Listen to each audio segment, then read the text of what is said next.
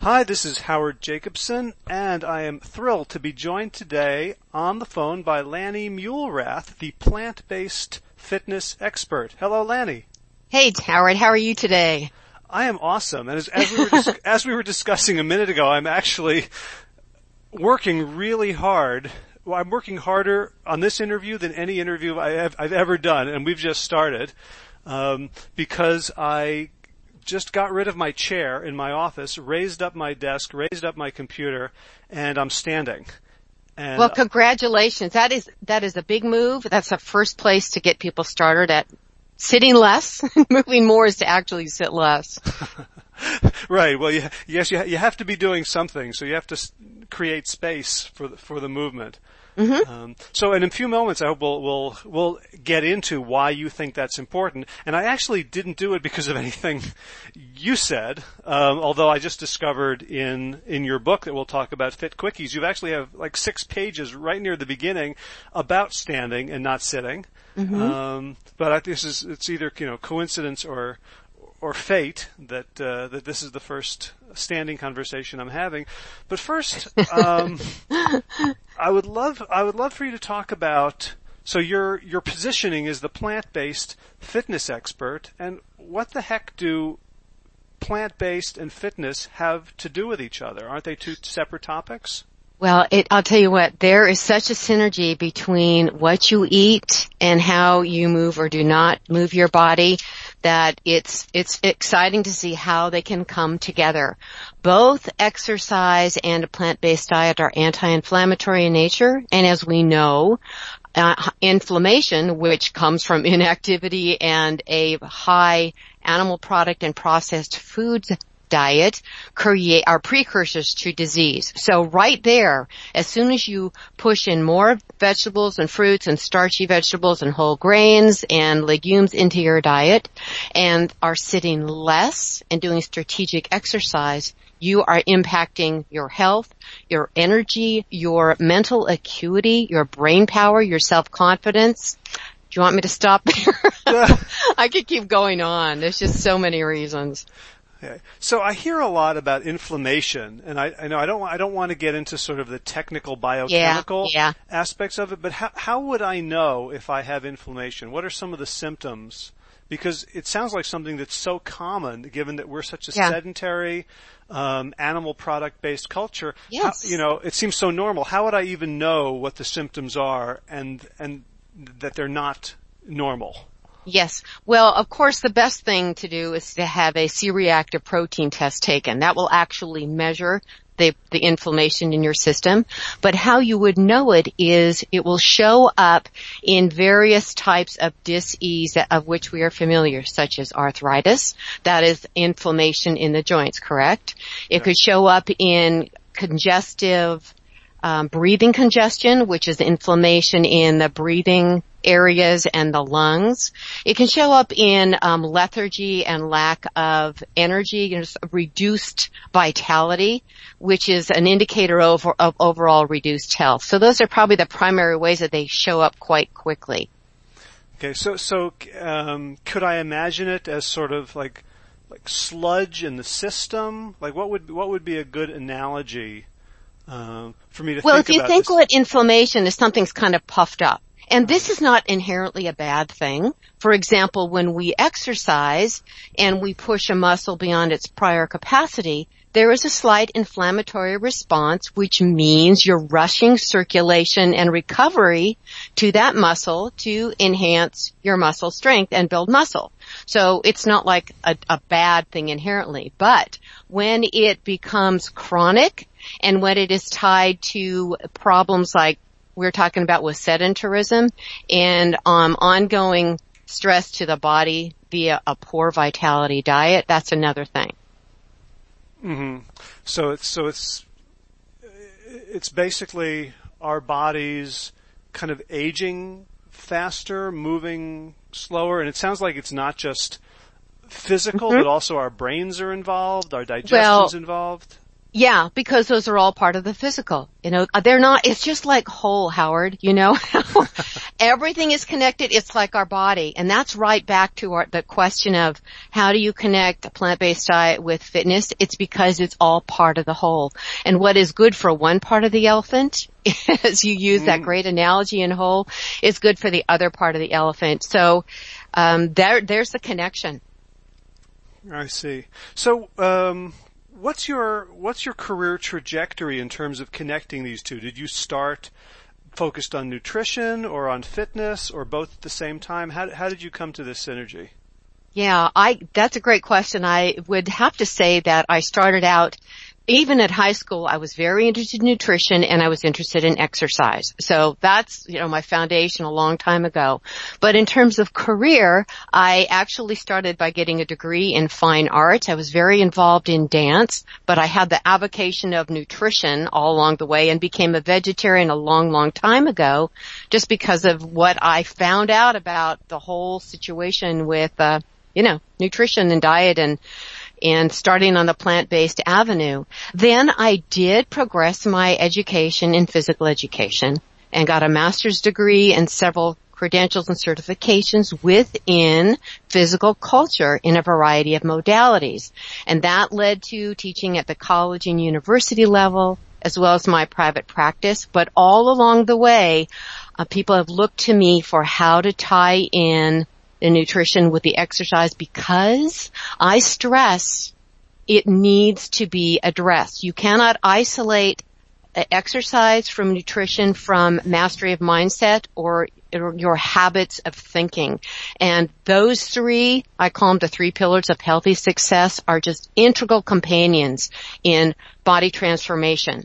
So that's progressed to this point. So for the last 15 years or so, it's really been wedding those three together in my coaching practice. Gotcha. So I have to, I have to kind of confess a problem I have with a lot of fitness uh, expertise and advice that I get. And, and I'll, I'll, preface that by saying that for many years I was as confused as most Americans about diet. You know, there's so much contradictory yeah. information coming yeah. at you. But, you know, through the years and, and working with Dr. Campbell, on whole, I think I have that pretty much figured out. Like I can tell the you know the the, the gold from the from the fool's gold. Yes. And that's part of my mission to help uh, help spread that discernment and awareness.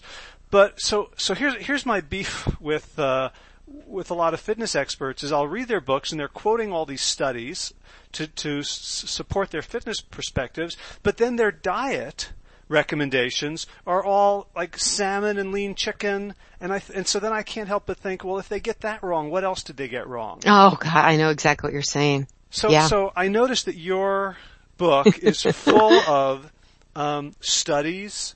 Um, explanations, you know, citations from the Journal of Psychology and the Biomedical Research Center and all that. Um, so, so I'm I'm going to kind of lean on you as an expert in, in, in physiology and exercise who actually knows the difference between good studies and bad. Mm-hmm. So, so what do we know about fitness um, that's that, that, most people think they know about fitness that's just dead wrong? What are, what are some of the biggest myths that you encounter every day? You know, it's interesting. Someone just sent me, this comes to mind, uh, article yesterday asking me to comment on it where the person who wrote the article, a fitness person, I, I think they were selling some particular program, a big diatribe against cardio, don't do cardio, just do muscle training. And this is the kind of, you know, muscle resistance training.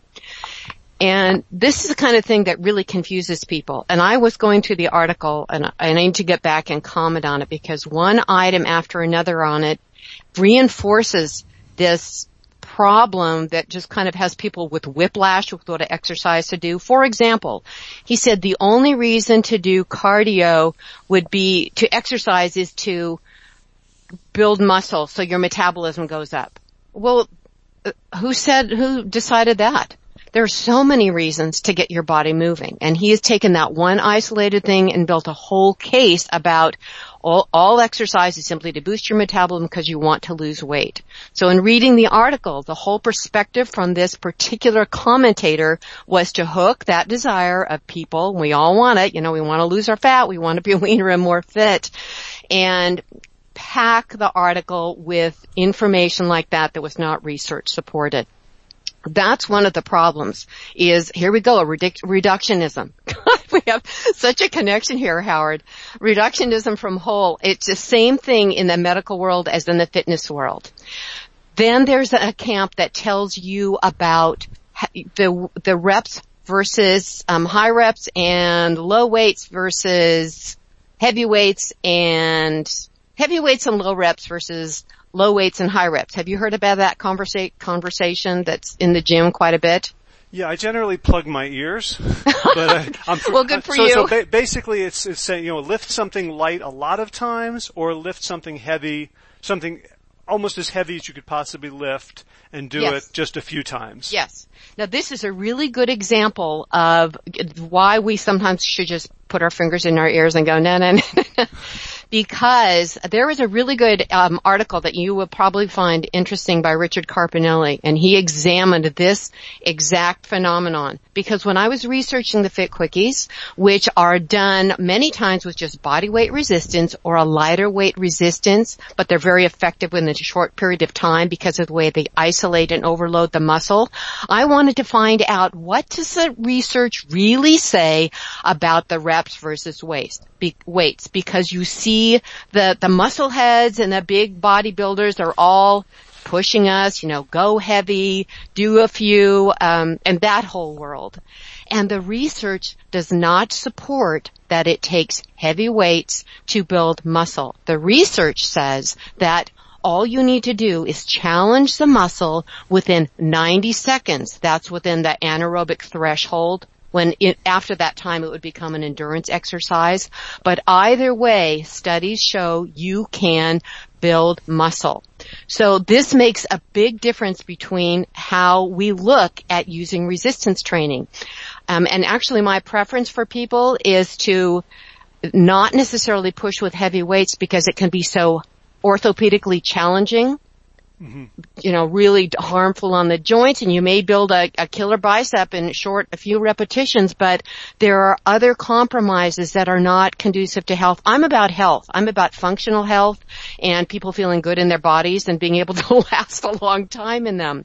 So anyway, in this research study, what Carpinelli did, and this is very enlightening to our conversation here, is he reviewed the letter, literature and he said, where is this coming from about you have to use a heavy weight and low repetitions and to build muscle?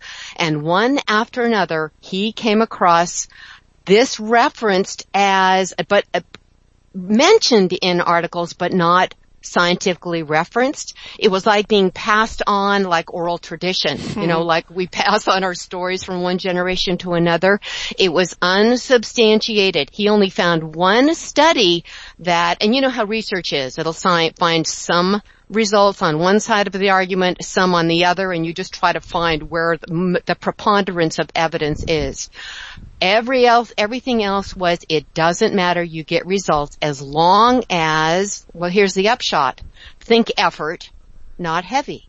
And if you get your effort within a prescribed amount of time, and this is in the uh, Fit Quickies book, those 90 seconds and where that research came from, then you can accomplish solid muscle challenge. So there's a good example. Did that answer a question? that was a long answer. Yeah, yeah, and, and, and let me ask you another one because for a couple of years I was following the fitness advice of a um, a chiropractor who's worked with a lot of um, endurance athletes, a lot of runners and swimmers and triathletes, and his perspective was you want to keep your heart rate at a certain place, and you don't really almost ever want to go higher than that because if you're doing that, you're just putting your body under stress, and stress is bad. And so for, for a couple of years actually, I ran with a heart rate monitor and as soon as it got above, you know, 131, I would slow down or walk. Um, and it, it certainly, you know, got me moving and it was, it was kind of, it was kind of nice to not have to, you know, feel like I had to be out of breath. But I also wondered, like what am I missing out on? So, you know, so, so there's folks like that who say, you know, always stay, you know, slow running, keep within a limit. And there's other folks who say you really need to push yourself and get your heart rate up to challenge yourself so that you're going to so that you're going to grow and increase your your cardiac and uh, and lung capacity. Mm-hmm. So that's another thing that I'm confused about. Well, what was 30 131 was that what did that number represent? Was that like 70% of your maximum heart rate? That was like 180 minus my age with a little adjustment for vanity. Okay, so but was it at seventy percent of your, you know, your maximum heart rate? That's what I that didn't do a maximum. The, the the formula that, that he came up with was 180 minus your age really? is your maximum okay. heart rate. Oh, okay. Well, let me ask you. Well, here's the, uh, one answer to that. It also depends on your goals.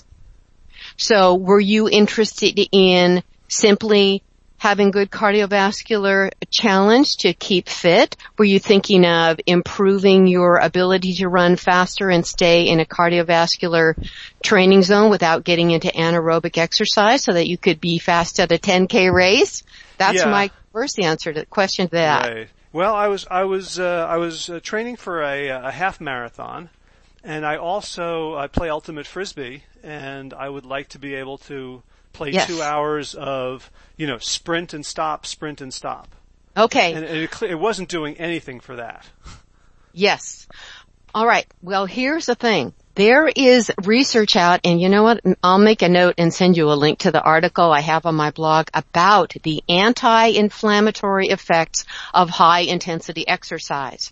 So for a while, we had this thought, you know, you get into a certain level of exercise and as you said, it, of course it does create a stress on your body, but not all stress is bad because any kind of stress, whether it's resistance exercise or pushing your aerobic capacity a little bit, allows your body to then become stronger or be able to jump higher or run faster. We do know that prolonged, prolonged uh, aerobic exercise, at 45 minutes or an hour and beyond that, does create a stress that is less beneficial for you. So if you are a, like an endurance athlete who likes to run marathons and is running several hours a day, probably, uh, that's really not a healthy thing. It may make you better at being a marathoner, but it is not a health building activity. Here's another thing to look at. You said your, your goal was to be better at, you know, get a little bit better at your jump starts at, um, ultimate frisbee and also to run a race. We do know that doing intermittent high intensity interval training helps you grow your aerobic capacity. That means that you can actually train your body to be able to run faster before you reach that lactate threshold, you know, where your muscles are burning so much you just gotta stop and catch your breath. Mm-hmm. You can get better at being able to utilize um, body fat for energy by training that. But it doesn't mean running as fast as you can for 45 minutes. It means going that 131 or whatever the rate you had was, letting yourself go and then picking a 30 second period and running like run from fire and then back off and let yourself do a slow recovery. That is a proven way to enhance aerobic capacity, make your body more resistant to disease, and also create a more um, a better lean to fat ratio. I see. So so it feels like I, w- I was sort of lurching from extreme to extreme because when I when I then adopted sort of a high intensity interval training mindset. I would warm up and then I would do like 32 minutes of sprint for 30 seconds and walk for 30 seconds. And that sounds like maybe I wasn't giving myself enough recovery time. Oh my gosh, you were doing that for 30 minutes? Yeah. 30, every other, every, okay. Well, look at it this way. The purpose of the sprints is so that you can really give it all out. So if you're only doing a 30 second recovery, that means cumulatively over that like half hour training that you were doing, it was probably harder and harder to get it up and go for that, right? yeah, I probably, if, if someone was watching me, my, like my last five sprints probably looked like, you know, a slug crawling across the road. yeah. It, se- it, seemed as fast as I could go, but I'm, I'm yeah. sure it, uh, Well, the purpose of the, reco- the recovery periods is to restore you so that you can give it all out in those sprints. So probably what you described would, maybe some coach would take the college athletes through something like that as part of their training. But for your purposes, having more recovery time so you can push even harder doing those intervals might be a better choice. Mm. So, so again, this is, this is a, uh, and I, it's, it's so funny to hear myself say this because of course I preach this all the time around nutrition is that your body has a wisdom that overrides numbers. And here I am with a stopwatch trying to override my body's wisdom, right? Yeah, yeah. So, and so that's one reason I like to use that Borg scale of perceived exertion. Okay. So that instead of going by what your heart monitor says, which really the heart monitor thing can be one way to kind of measure if you're in your right zone for running, but it's not really, it's kind of a, a little bit of a fuzzy science. It's not exact. It can be an indicator for you. Whereas the Borg scale of perceived exertion, you actually go by, did this feel like really high intensity or was this really easy for me to do? And you set up your intervals that way. Boy, you know, as, as, I'm listening to you, I feel inside me this resistance to having to be that body smart. I like like part of me is going, no, no, no. I want the numbers. I don't. I don't trust myself. Yeah, to sure. know how much I'm exerting, and I'm, I, I find this just hilarious because, you know, this is like what I preach in one domain, and it's it's like I'm a beginner in the same concept in this other domain.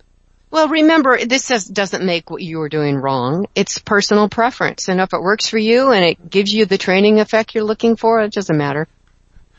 Right, right, and but but but again, that's a that's a judgment call that mm-hmm. I'm, I'm, I have to, you're telling me that at some level, somewhere, somehow, I have to take responsibility for the, for the way I feel during training and the results I'm getting after training, as opposed to me feeling like, just tell me what to do. So I don't, so I don't have to, I don't have to pay attention to my body because because I just I just I just want some number. Yeah. It's, it's, just like yeah. someone saying how many grams of, of protein should I eat today? And me saying, yes. just don't worry about it. Eat, eat what feel, you know, eat from this class yeah. and eat what feels good. Well, I, I figure whatever gets the job done, whatever your temper, temperament in is gonna, and is gonna keep you safe and going where you want to go. Cool. So, so um, one one of the one of the concepts uh, in fitness that I've been hearing a lot lately, and I think it may have been popularized by by Tim Ferriss in, in his work, is the idea of minimum effective dose. So this mm-hmm. is another area where, you know, I think it's probably the most basic question that people who are couch potatoes ask. Like, if I were to get off the couch and exercise, how much do I need in order to X? Whether it's extend my life, be fit, lose weight, and, and I've heard things like an hour a day, 30 minutes walking three times a week, you know, like a, a, huge gamut. And then there's, there's all these studies about, you know, like this, this machine that they used to advertise on airplane magazines, like four minutes a day. Yeah. So, so in terms of time, what, what does the research say about, you know, the minimum you need to do and the optimal and what might be too much? Well, I'll tell you what, it, the, to start out with, it depends on where you are. So when you're looking at an ideal prescription for a healthy adult, we always have to keep that in mind. And in Fit Quickies, I do have the exercise prescription where I, I adopted the guidelines from the American College of Sports Medicine about what you need each week in terms of cardiorespiratory training, strength training, and flexibility training as a healthy adult. Because there is so much confusion out there.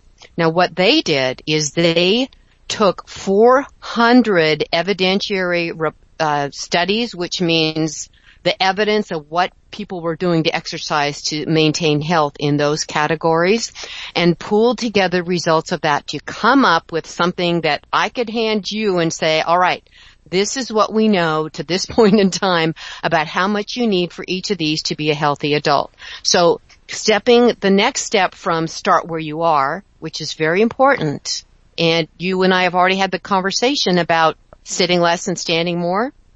And if someone comes to me and they weigh, which this has happened, they weigh 300 pounds and they go, it's hopeless. What am I supposed to do? I can't exercise. And I have them start by standing for a minute at a time, then for two minutes at a time, then for five minutes at a time, and then breaking that up throughout the day, just to give you an idea of where we really need to be meeting people with what they can achieve and what they need to enhance their health.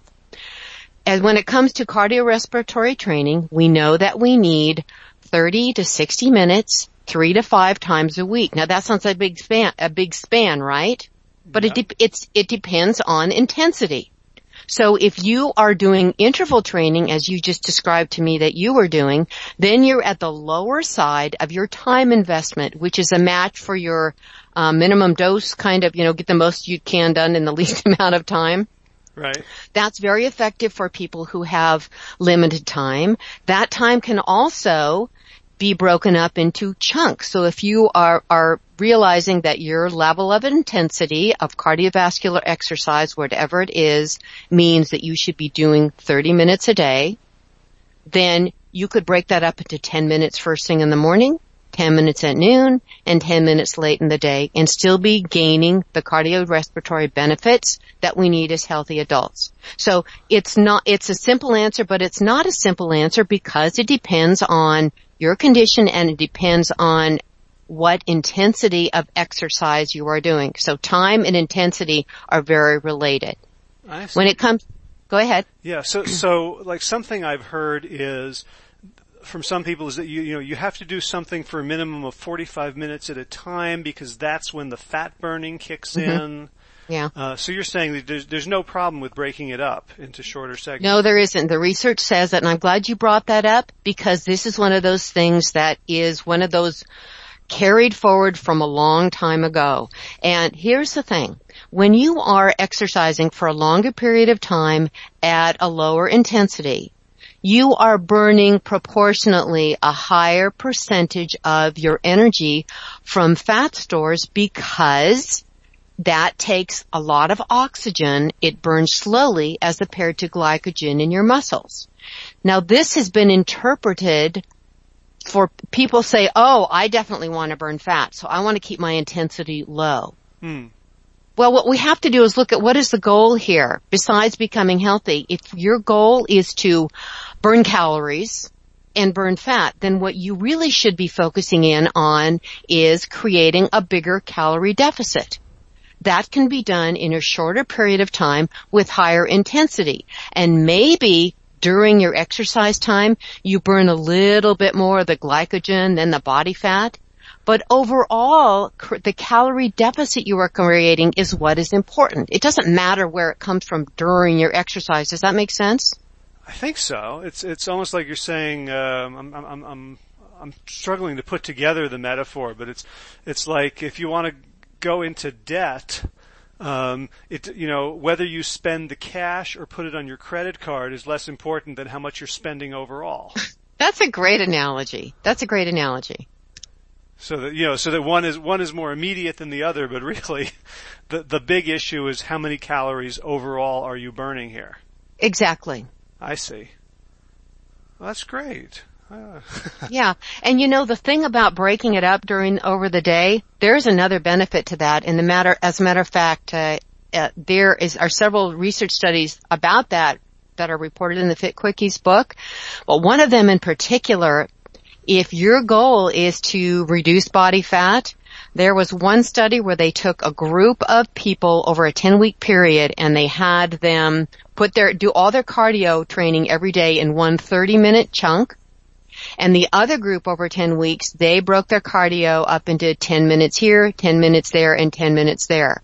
Now at the end of the time, all the results for uh, improvement in cardiorespiratory fitness were the same, but this is interesting. the group that broke it up into the intermittent exercise had more of a decrease in waist measurement, which meant that they had become a little bit leaner than the, the long, the half hour, you know, the 30 minute group. And they didn't explain why, but I have my theories about why. For one thing, we know that exercise restores that prefrontal cortex of the brain even three to five minutes is a perfect match for the you know, Fit Quickies five minute exercises. And the prefrontal cortex of the brain is your command center, that part of you that encourages you to make a better choice, right? whether it's by what you do or what you eat specifically. So even though these people were told don't change your diet, I can't help but think getting these intermittent shots of exercise during the day made them step up to the plate on making healthier choices. Plus they were getting a metabolic boost three times during the day. Chances are maybe they were sitting a little bit less than the couch potatoes, you know, might, might have had a 30 minute stretch of exercise. So I find that study very interesting. I, I wonder also, and I don't know how the, uh, the, the observations were done, but if it was self-report, I would think that the people doing 10 minutes would be more likely to do it. Ah, right? yeah. Because one yeah. of the big things I I hear and I and I face is people say, "Well, I don't I don't really have time." You know, and, and if if your exercise is going to be a 30 minute session and you kind of want to warm up for 10 minutes and then you got to shower afterwards and, and recover, you know, it kind of turns into an hour. And if you're going to go to the oh, gym, easily.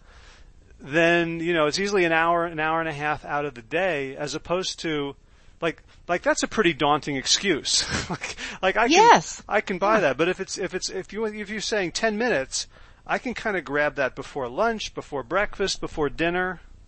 Yes. It takes the I don't have time to exercise kind of out of the equation. Hmm. Which, which brings actually to another um, question that I'm interested in, which is I tend to be a grazer. Like I enjoy eating, I enjoy snacking, and and for years I've told myself if I don't exercise first thing in the morning, I'm just going to be too full to exercise for the rest of the day. Mm-hmm. you know, and even if it's like an hour later, I still feel like food in my belly.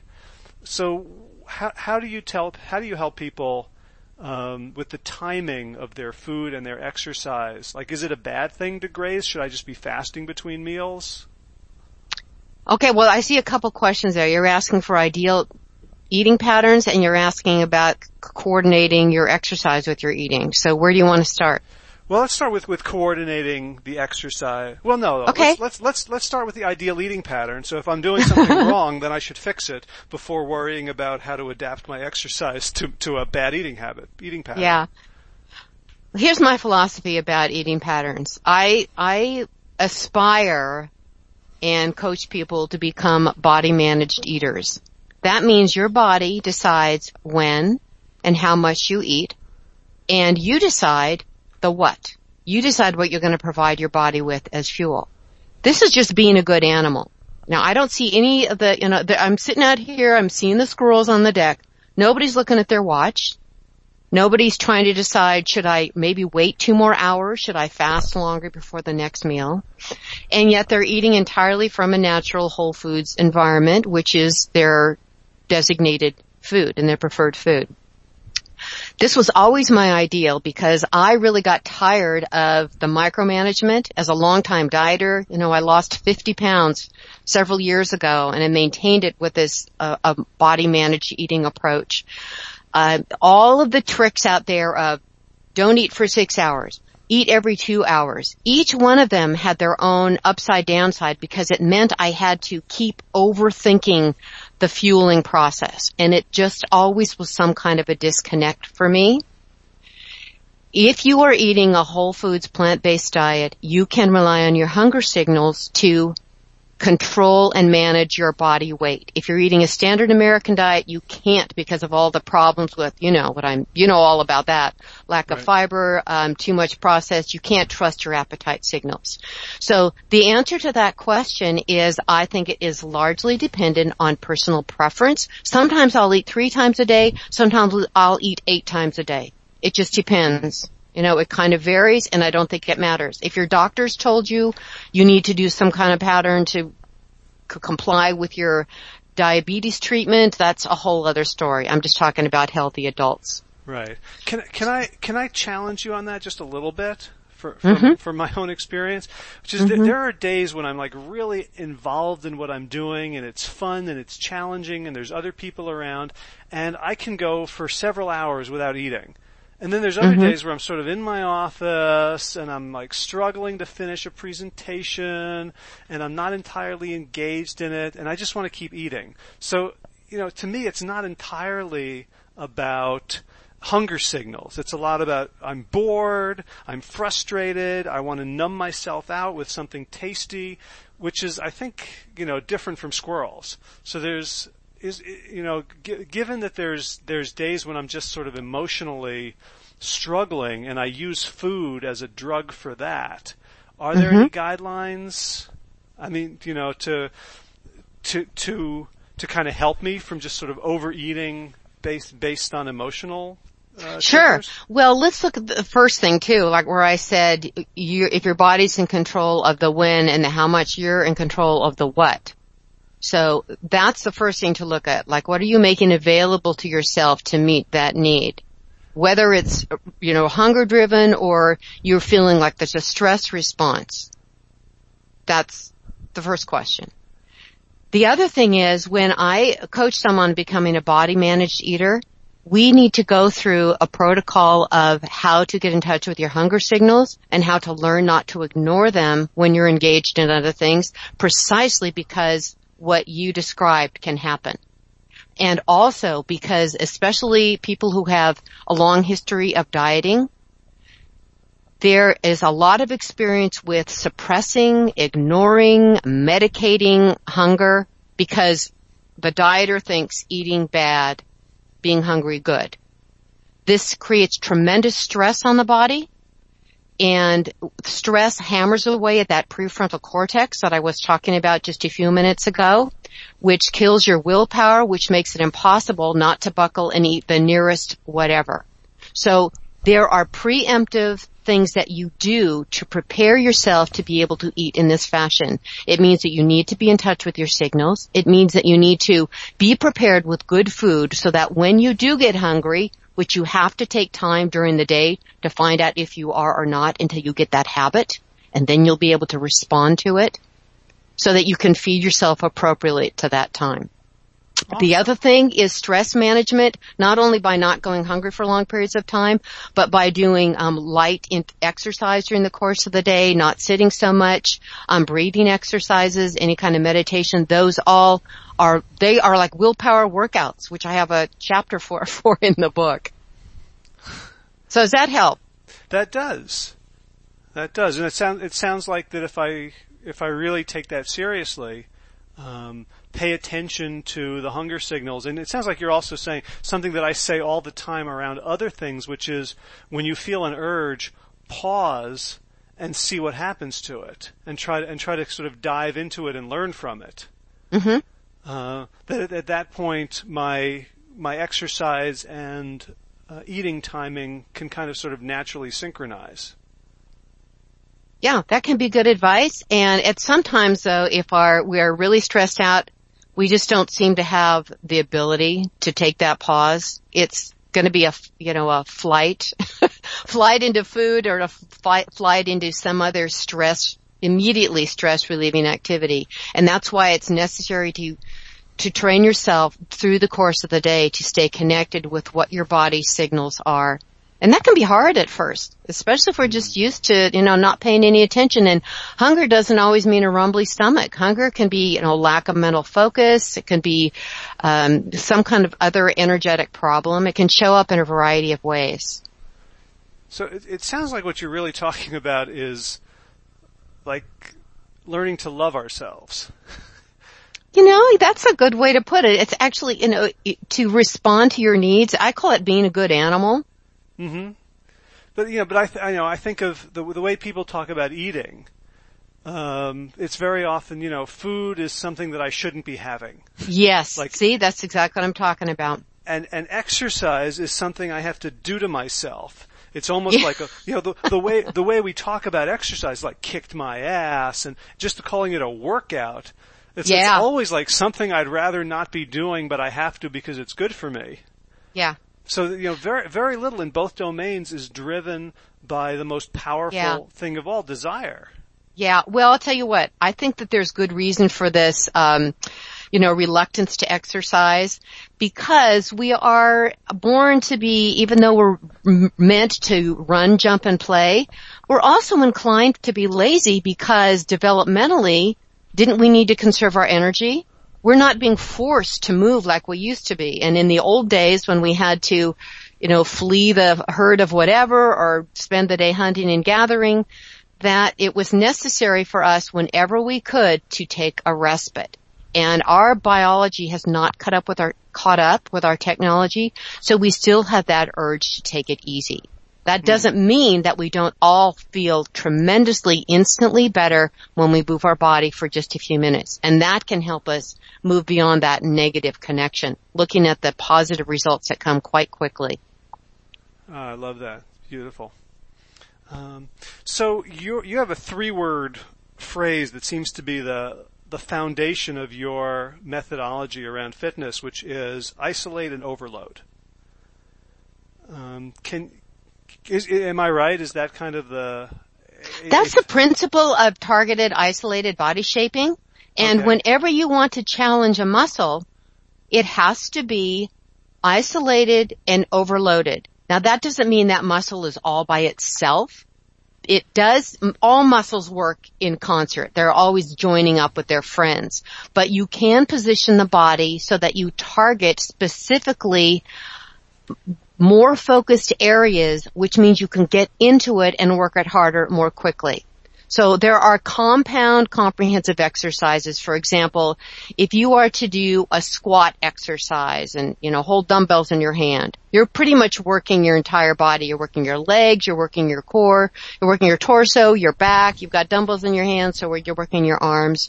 And there's a big movement to having, just doing all these comprehensive exercises, which is great for fitness. However, when you bring all these large, the prime movers of the body into play, like the, the gluteals and the, the quadriceps and the large muscles in your back, they want to keep taking over the workload, which means some of those smaller muscles that are engaged but may be less inclined to jump into the action because the big boys are there can have start to get underdeveloped and this can make a change in your shape and strength and agility over time. So the target and the isolate and overload means let's find those muscles that are also really responsible for the shape and strength of your body, but we may be missing a few and let's make sure we're hitting them all as well as doing the compound moves. So there are both kinds of exercises in the Fit Quickies collection.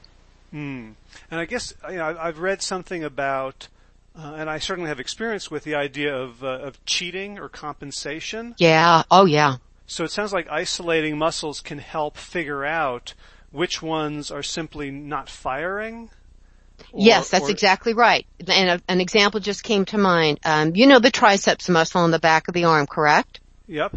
Okay, and that's a universal area of concern. It tends to lose condition unless we're doing regular push-ups or kneading bread or doing something that pushes because all muscles pull. So when your arm moves into a straight position, your tricep muscles help pull the arm straight.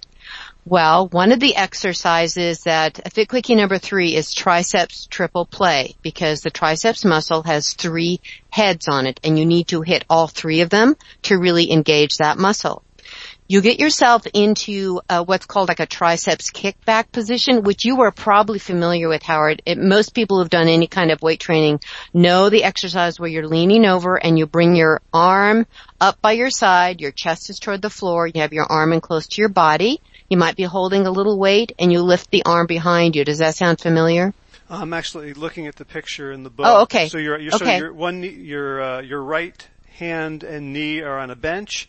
Yes, on this version I'm kneeling on the bench. And my purpose, this is very connected.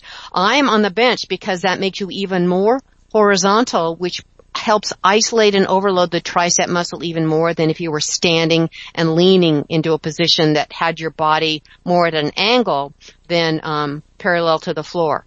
But with this exercise, Notice how I have that arm is up to my side and I have very carefully instructed to keep your, your headlights straight to the floor or the bench below you, your shoulders square. Because as that arm comes up to your side, the muscles in your back and your arm jump into action. Now as you're moving through this exercise, the tendency is to want to let the body rotate toward the working arm so that the muscles on your shoulder, which are stronger, take over and take the word at work out of the, the triceps. So through the exercise, a precaution against watching for that. That's all you always have to fight against that happening because your body wants to cheat. It wants to make the workload easy. So through the way I've set up the Fit Quickies is I'm very specific about how you need to keep your body aligned so you get this isolate and overload effect. Does that make sense? Yep. Yep. And it's, it's almost like um, examining a necklace, a valuable necklace, and isolating the weakest link in the chain so that you can address it so that the, the whole necklace is stronger. Man, you are the king of analogies. You must be a writer. well, I do these interviews, so I, so I have an excuse to not write. Distraction, huh? So, yeah. Right. Um, so I guess the other thing I wanted to, to talk to you about is a little bit of your, your own story because you're, you're not shy about saying that even, even though you were exercising and you were a fitness instructor, you, at one point you were still quite overweight. Mm-hmm. Um, can you tell us about, about that, about maybe some of the things you tried and what it, what ended up working?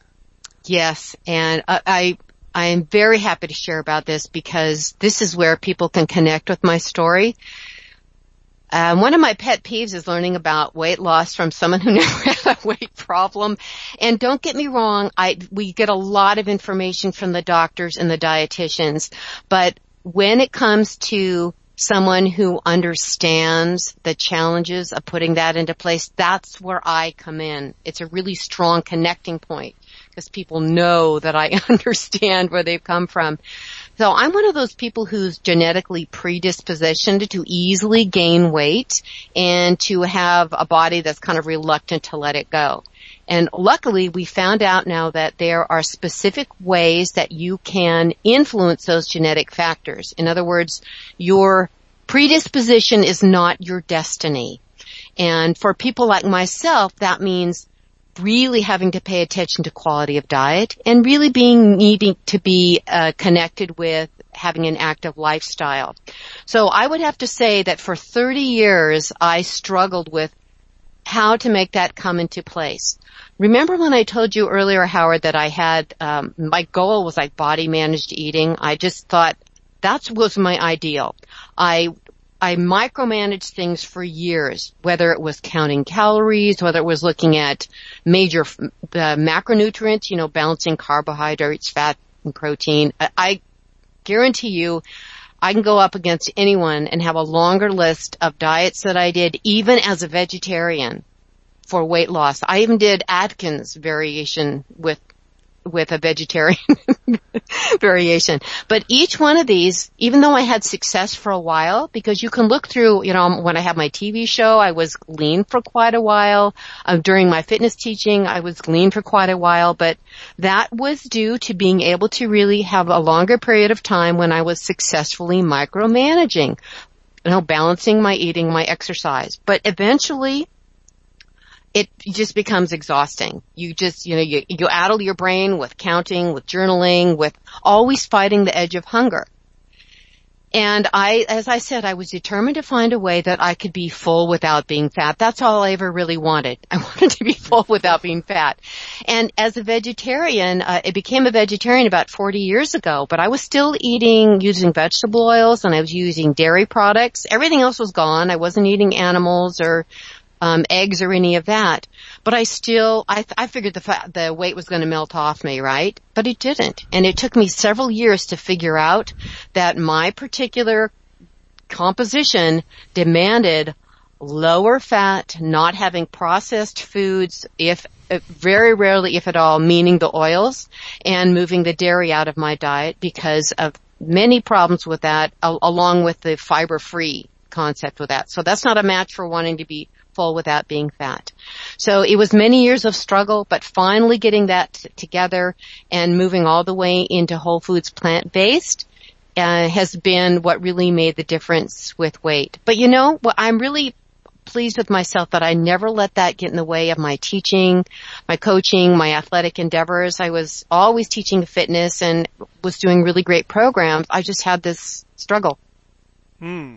And I, th- I think a lot of us in in any sort of helping field can relate to that where it's there, there's, there's, you know, obviously we need to, you know, we can't be like doctors, right, who are sick and, you know, smoking and overweight and stressed out and pasty and, and, you know, you know, Yeah. we, we, but, but, but none of us is perfect. And I think it's, Mm-hmm. it's very, um, seductive to feel like we need to be perfect before we can help anybody else. Yeah. Doesn't You know, work that way. And in fact, I, I found that almost everything I teach is what I need to hear on a daily basis. Mm-hmm. Like, like the fact that other people are willing to pay me for to me for me to talk about it is a bonus. Mm-hmm. Yeah, that's very powerful. I agree. So it's you know it's wonderful that you're a, you're able to to show up as as as a knowledgeable, helpful person, even though you hadn't you know achieved 100% perfection in, in Yeah. in your own life. And I, Yeah. now, I'm I'm guessing that that made you more powerful. Yeah, especially when I was able to achieve the level of success that I have now for these last like 15 or so years with really being able to successfully keep the weight um off. And you know, it wasn't easy going in front of people when I was on a gaining cycle. I had I remember finishing teaching a step aerobics class once and someone coming up and said, "Oh, I heard you were pregnant." And I go, "No." Hmm. No, I'm not. You know, and you can't take that comment back, right? Yeah.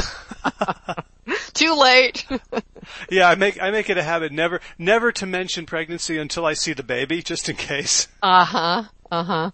But you know, the same thing is for weight loss. Like I'm really aware of, we tend to want to really compliment someone when they've lost a lot of weight, but sometimes that can be due to illness or have being treated for cancer. And you know, none of us ever knows what anyone else is going through unless we know. Right. Yeah, I, I had I was uh, I was very young when somebody um, taught me a, a, a suggestion saying just never comment on people's appearance.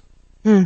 And, and I find you know there's there's times when you, when I want to and it might be appropriate, but in in general, uh, Hmm. like just shut up.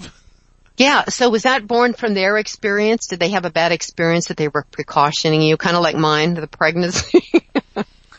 Um, I'm not sure. I'm not sure, but I know. But I, as soon as I heard it, it just because it seems like it's like we we like to blurt, and you know, if I'm having weight struggles or I have a you know a skin condition or something that's just sort of really top of mind that I'm a little bit ashamed about, yes. right? And especially in this in this space where I'm in right now, where I'm teaching people to be healthy.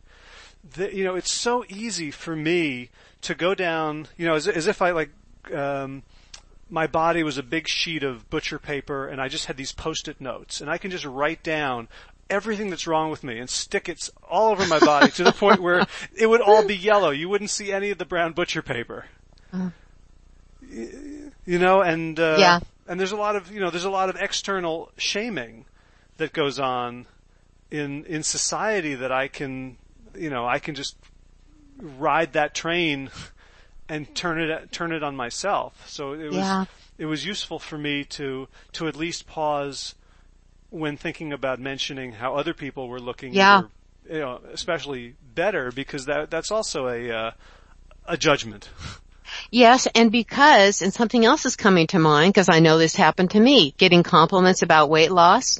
And then the next time I would see the person, my weight would be up and they wouldn't say anything, but I'd know that they were plugged into my weight because they'd noticed it before. Yeah. And I'm going, oh, what are they thinking now? They're not saying anything. Yeah, Right. these are all really important things for us when we're de- dealing with whole humans, you know? Yep, and you know, the point the point of life is not you know your ideal weight. You know, it's it's it's it's an it can be an important component. Yeah. The point of your life is not even your ideal health sometimes. hmm You know, so uh, I think all all of these can be forms of, of idolatry that take us away from The you know, whole. tr- the whole, the Yep. the, the and and the whole that extends beyond our own bodies into into our communities and our world. Uh, Mhm. So I think you know we're all no no nobody is there, there's I think there's a there's a uh, a sort of advertising driven energy in the fitness and nutrition world that that creates this idea that there is a perfection that it's our job to reach and until we've reached it there's something a little bit wrong with us. We're not we don't have enough willpower we don't have enough information we aren't virtuous enough. And I think that the, the, for a lot of people, the, the most powerful thing they can do from their health, for their health is just drop that. Well, I'll tell you what, this underscores why my focus is on the, the process of what being active and eating well do for you on a daily basis. You need to keep in touch with your why. This really helps move you forward. Like, why do you want to get healthy? And does that mean because you want to be able to run through the airport if you have, you're plane, does it mean because you want to be able to play with your children or grandchildren more? Does it mean because you want to be able to get to the supermarket without getting exhausted carrying your groceries at home? That's important, but really connecting with exactly your experience of what it means to live at a higher level of vitality is what's important. Yep. That, uh, that we, we're, we're each here for a reason right? And uh, maybe our, our one responsibility is to figure out what that reason is and, uh, fulfill it as best we can. Yeah. All right. Well, is there anything that you'd like to share that I haven't asked you about? Well, you know, I realized we didn't finish up the conversation about exercise prescription. We talked about the cardiovascular. Oh, right. Okay. But we should just quickly, we can touch on the resistance training, which you should two to three times a week. You need to challenge all of the muscles of the body in a way that overloads them. In other words, if you're just going through the motions, you're not really challenging the muscle. And overload has to do with in that 90 second period of time, you, a muscle should feel like it just doesn't want it anymore. So whatever kind of resistance training you use, whatever you enjoy, it doesn't matter. You just need to challenge the muscles. And two to three times a week is a, sounds general, but actually I think that as you get older, we want to particularly shoot for that three times during the week because we just tend to, like it or not, be a little less active even as we're trying to keep moving. We need to maybe stress out a little bit more. And then in terms of flexibility training, two to three times a week, tied with your resistance training is best because that's when you've really contracted and worked a muscle and then you stretch it after to complete the process. Mm. And and so would you would you say in general, I don't know if I'm being too too detail oriented and picky again, but that you want to separate your cardio and your resistance into different days? It depends again on your goals. If you are really trying to build up some muscle, then you don't want to tie your cardio right to your muscle training because it can tend to have a diminishing effect on getting that solid muscle built and you'll also have energy problems. For those of us who are doing some kind of for healthy adult fitness, it's a good idea to just do, you know, every other day, but always walk every day just because that's part of being a good animal. Mm-hmm. Oh, and there's another area of that's new to the research called neuromotor training. Yeah. And it's there's not evidence about it ex- and other than that the researchers say we need to look into this more and that's things that specifically challenge your body and mind in movement such as tai chi, um, yoga, those kinds of things. Now I think that all exercise connects your brain to your body but this is a, another avenue of focus that's being looked into. Well, I can't I can't let that go without commenting mm-hmm. on the the typical American gym, which I, I really try to avoid, um, mm-hmm. where everyone's plugged into a, a screen now, uh-huh. right? And people, it's like people are people are like it's like babysitting their their bodies, like you know their bodies on the treadmill, but their brain just wants to be uh, somewhere else, and it just seems so disjointed. You're saying that there's actually research that when your brain and your body are both focused on the same thing, that can have benefits. That is what the, there is being looked into. Like there, this is in, reported in that American College of Sports Medicine report I told you about. Came out in 2011. They said we don't have much research, but we know there's enough there that we need to look into this more seriously. Fascinating. I guess yeah. uh, cultures that have been doing um, mindful movement for thousands of years know something. I'm guessing so. Yeah, and we know it experientially. Everybody knows what you feel like after a yoga class. There's something different going on. Mm-hmm. Yeah, for a lot of people, it's a way in that they cannot get through meditation uh, or, or, or any other any other sort of you know cognitive or emotional um, avenue that doesn't involve the physical body. Yeah, and that's that's exciting to me because that means that there we can do so much through the body by engaging the body and then you know attaching this mind component to it. You can make a deeper impact than oftentimes in just going with an internal focus. At the same time, my favorite form of meditation is one that is actually through the body, where you look at the, maybe you're familiar with um, insight meditation. This is where you look at the sensations that are in your body. Um, and you don't have to have any religious belief or believe in any higher power. You just look at what's going on in your body and it makes a big difference. So you can do so many of these things just by going through the body. It's an amazing conduit for change. Yep. Well, when you think about what what it knows and what it can do, yeah, um, it's uh, you know it's it's silly not to try to uh, you know enlist its wisdom. Uh, yeah. Just you know, just as opposed to just trying to you know overthink everything. Yeah. Well, Lani, it's been so great to talk to you. I feel like I personally have, have learned a ton. I feel like I just well, got a, a, a, free consultation. So I hope, I hope other people feel, feel I that way so as well. Too. It's so, been a very uplifting conversation. I feel like we've just really magnified what you can achieve by being connected with, with movement and by paying attention to what and when you eat. And, you know, these are such important healthy concerns. I'm really excited that we had this. So thank you. Yeah. You know what? Actually, the, once you mentioned uplifting, I gotta finish where we started, which was the fact that I'm standing. And not, yeah. And not sitting slumped. Congratulations, you, you, made it. I did. Actually, I've been pacing. uh huh. Which might be even might be even better. Um, well, you but, know why? Because now when you're moving, you're working your calf muscles, and your calf muscles are your peripheral pump. They move the oxygen up to your heart for reoxygenation the blood up to your heart for reoxygenation, uh, reoxygen, okay, reoxygenization.